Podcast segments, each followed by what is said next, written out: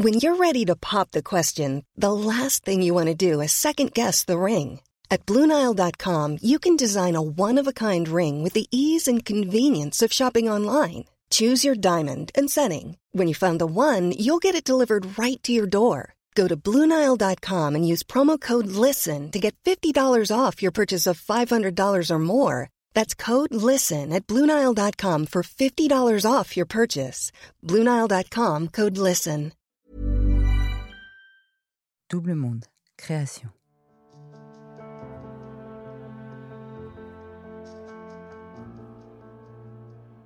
Sois sobre et tais-toi, explore le côté lumineux des contradictions humaines. Comment consommer mieux, ralentir, observer, se suffire et revenir à une sobriété dans tous les domaines de notre vie. Des invités qui ont trouvé la clé de leur bonheur en refusant l'aliénation à une consommation outrancière, que ce soit de produits stupéfiants, de matériel, d'énergie ou de comportements nocifs ou addictifs, nous livrent leurs pratiques quotidiennes, leurs secrets et nous éclairent sur un nouveau mode de vie, loin de l'ébriété générale. J'en profiterai pour vous partager tout ce qui fait qu'aujourd'hui, je vais de mieux en mieux.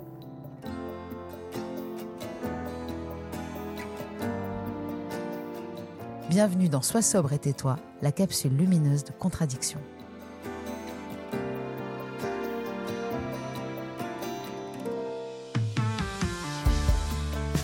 Aujourd'hui, c'est au tour d'Éric Jean-Jean de nous parler de son expérience avec la sobriété. En attendant de l'inviter pour un épisode complet de contradiction, il nous révèle les clés de son abstinence après avoir connu l'enfer de l'addiction. Éric Jean-Jean sévit depuis des années sur les ondes d'RTL avec son grand studio.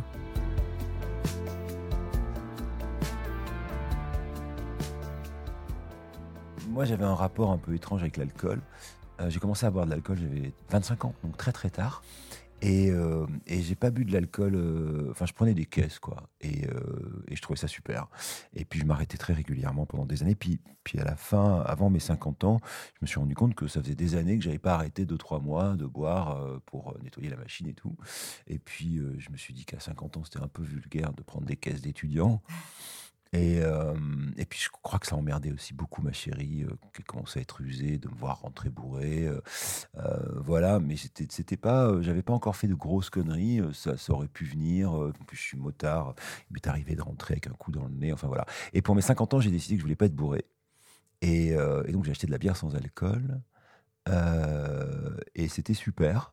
Et euh, du coup, quand est arrivé le moment du gâteau, il était 1h ou 2h du matin, j'ai bu un verre de champagne et j'ai trouvé ça pas bon. Fin de l'histoire. Et puis peu de temps après, euh, il y a eu de nouveau mon comportement qui était un comportement, euh, alors pas alcoolique au quotidien, j'étais pas, j'étais pas le, ce genre-là, mais j'étais le genre à prendre des grosses caisses et, et puis je me suis dit qu'il fallait arrêter.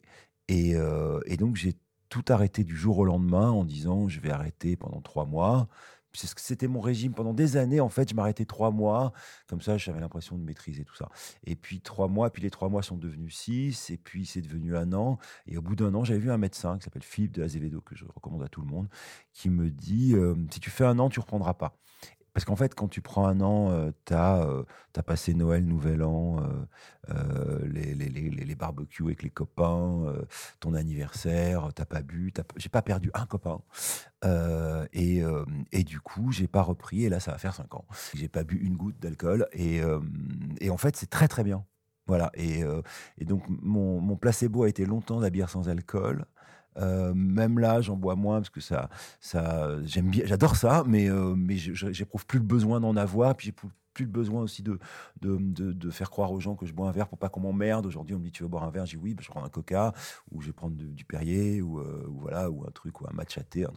Et en fait, euh, voilà. Mais au début, quand tu quand arrêtes de picoler, que tu as été comme moi, un type qui qui euh, qui boit des coups avec les copains, tu sais pour les interviews.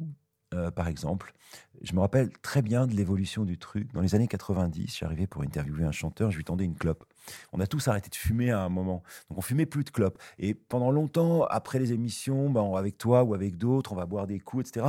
C'est une manière aussi de, créer un lien avec les gens. Or, euh, quand, quand tu arrêtes ça, tu, tu dis c'est un peu, c'est un peu bizarre. Et, en fait, il s'avère que non.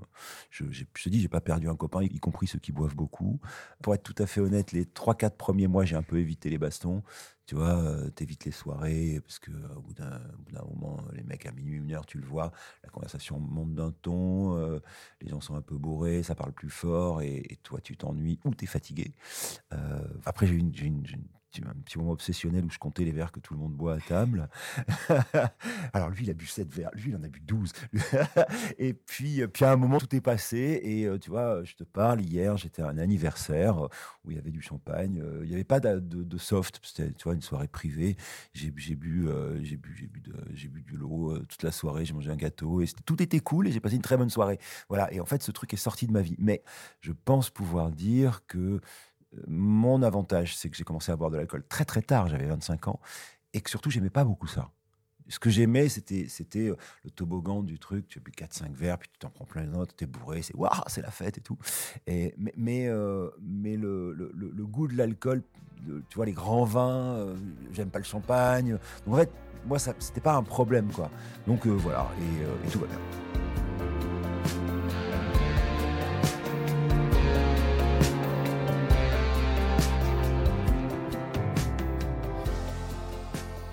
Moi, j'ai l'impression de me retrouver à 20 ans. Euh, tu vois, c'est-à-dire euh, de foutre ce que je fais et de mon métier. J'ai une chance folle aussi, c'est que je fais un métier que j'adore euh, et que c'est presque pas un métier avec l'impression de, d'être payé pour vivre et non pour travailler, ce qui, est une nuance importante. Euh, et oui, mais, mais c'est aussi parce que je crois quand tu, tu vois, quand tu prends une caisse par semaine ou tous les 10 jours, il te faut 2-3 jours pour t'en remettre euh, à mon âge avancé. Et, euh, et donc, en fait, tu as toujours le lendemain où tu es vasouille, où tu t'annules, tu n'es plus très opérationnel avant midi. donc voilà, c'est pas cool. Sais, le, le, moment où, où, à 5 heures du matin, tu te rends compte que c'est trop dur. Il y a un truc, c'est que tu te défiles plus jamais. C'est-à-dire, euh, tu veux un truc, tu te défiles pas, tu vas. Et, euh, et, du coup, euh, moi, ça fait longtemps que je voulais faire des livres. Alors, je fais des livres sur la musique. J'ai un roman qui va sortir. je, voilà, je me suis, je me suis mis dans, ce truc-là. Il se trouve que le moment où j'ai arrêté l'alcool coïncidait. Ça faisait un an que j'avais commencé à travailler sur RTL 2, en plus d'RTL. Donc, j'avais deux quotidiennes. Et, et c'est aussi un moment où, comme j'étais plus frais, bizarrement, les gars d'RTL qui m'avaient un peu oublié se sont dit, oh, mais il est bon. Euh, merci. Et donc, du coup, ils m'ont reconfié des émissions euh, et euh, était un truc autour de, autour de la force que tu dégages. Moi, je suis une masse physique, tu vois, je suis très grand, je suis costaud. Et, donc, la force que tu mets à, faire des choses bien ou pas bien, tu la mets aussi à, faire des choses super quand tu es, quand es, quand es focus. Et puis, il y avait peut-être aussi un truc de euh, en ce qui me concerne en tout cas, un truc autour de euh, tout est facile, donc euh, il faut que ce soit un peu plus compliqué. Je te dis, je suis grand, les études ont bien marché, j'ai toujours plus aux filles, je voulais être animateur, puis devenu animateur. À 30 ans, j'étais sur TF1.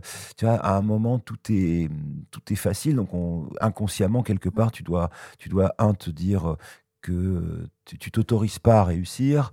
Et le syndrome de l'imposteur, il est avec le recul euh, euh, et, avec les idées claires, je trouve que le syndrome de l'imposteur, il est intéressant parce que moi, il m'empêche d'être paresseux. Euh, donc, tu vois, te, te dire dans mon métier, il y a toujours un mec qui connaît mieux un artiste que moi. Le mec qui est fan hardcore des Who, j'ai les connaître, euh, le mec qui saura que le 14 février 1972, euh, Kiss Moon avait euh, des baguettes de batterie rose. Non, mais tu vois, mais vraiment, il y a toujours des mecs qui savent plus que toi. Moi, je suis une espèce de médecin généraliste de la musique. Le syndrome de l'imposteur, chez moi, en tout cas, il amène à plus de précision, plus de concision et au fond, plus de travail. Qu'est-ce que c'est la sobriété pour toi, globalement? Qu'est-ce que ça t'évoque? Ben, Bizarrement, c'est un terme que j'aime pas. Euh, y compris aujourd'hui. Euh, moi, j'aime pas la sobriété en amour, euh, j'aime pas la sobriété en amitié, j'aime pas la, la, sobriété dans la vie. moi, j'aime quand ça dégueule, quand ça rigole. Tu vois, j'aime pas la sobriété, j'aime pas ça. alors aujourd'hui, on, est dans un monde qui nous demande la sobriété énergétique, qui nous demande une sobriété globale pour pour pour tout gommer, tous les défauts de toute la vie. Moi, ça m'emmerde. tu vois, à force de de, de de, vouloir effacer tel bidule, tel bidule, les mecs se demandent pourquoi ils ont une vie chiante. Bah oui, parce qu'ils font plus rien. Euh, et puis tu considères en plus, pour en revenir à l'alcool, que boire c'est cool. Si ça n'a aucune incidence sur ta vie privée ou sur ta vie professionnelle, c'est super cool, tu fais ce que tu veux. Mais il y avait un truc qui, qui perturbait euh, la vie non sobre que je veux avoir. Moi, je veux pas d'une vie sobre de, de, déconne, d'amour ou de passion. Ça. Je, je, je vais crever si j'ai ça. Donc moi, je veux pas de cette sobriété. En fait, je, comment dire, la sobriété, je comprends le terme de sobriété dans, dans le cadre des, des, des, gens qui ont un problème, par exemple avec l'alcool ou avec la drogue ou avec les, stupéfiants en général. Je comprends. Euh, mais moi, je ne l'ai jamais vu en tant que terme parce que pour moi, la sobriété rentre dans un domaine quasi médical euh, et, et, je n'aime pas l'austérité.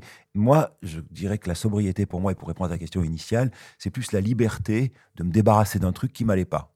Donc la sobriété, c'est la conséquence collatérale positive du fait qu'à un moment, j'ai décidé que ben, ma vie, elle était mieux si je buvais pas du tout. Euh, et, et bah, voilà, la sobriété. Mais sauf que ça rend plus libre. Euh, tu vois, ma chérie, elle est capable de boire 3-4 verres. À un moment, euh, je vois qu'elle est pompette, elle passe à l'eau, terminé. Puis le lendemain, elle se dit Oh là là, j'ai un peu mal à la tête, mais elle se lève à 7 heures et elle va bosser. Moi, je n'étais pas capable de ça. Et c'est aussi pour ça qu'à un moment, tu vois, c'est comme, euh, par exemple, tu, tu, sais ma passion pour les motos, je n'ai pas de moto qui roule à 300 à l'heure parce que je sais pas faire. Et, donc, à un moment, c'est aussi connaître tes limites, savoir à quel moment tu sais faire et à quel moment tu es dans un domaine d'action qui te va bien.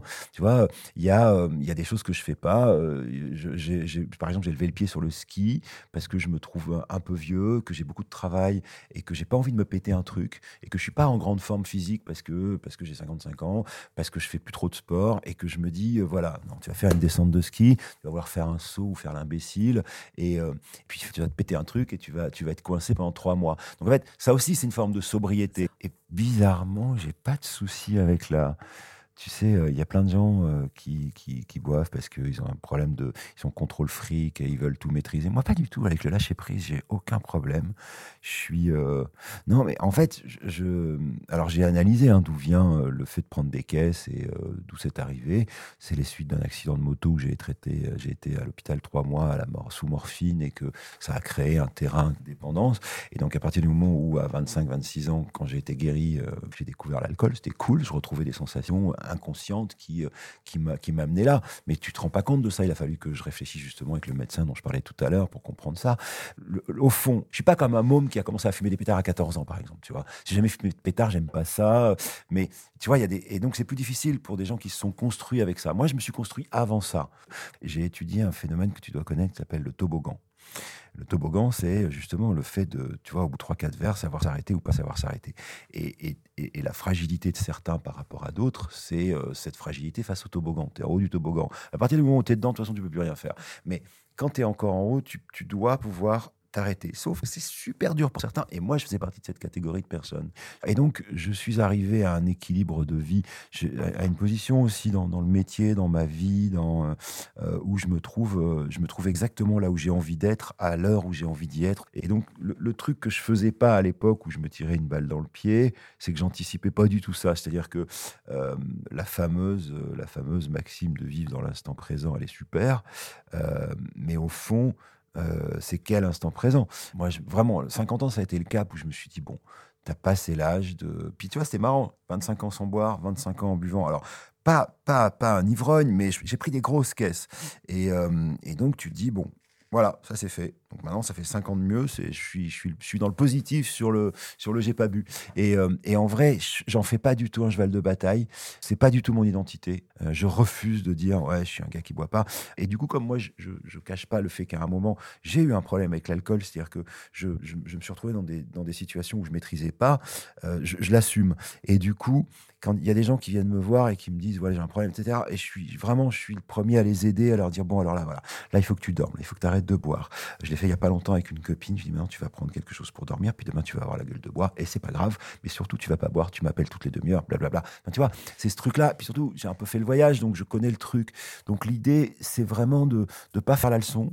Et, euh, donc, euh, c'est ce que j'essaye d'expliquer aux gens qu'il faut pas leur dire ah, t'es mauvais, t'es mal, c'est nul et tout. Bah non, c'est juste un problème. Et surtout, le truc génial, c'est que tu as une solution.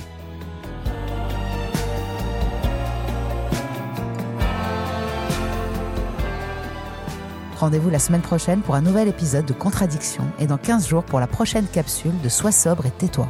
Et pour ne pas en manquer une ligne, rendez-vous sur les réseaux sociaux de Rose, de Double Monde et sur le compte Instagram Contradiction Podcast.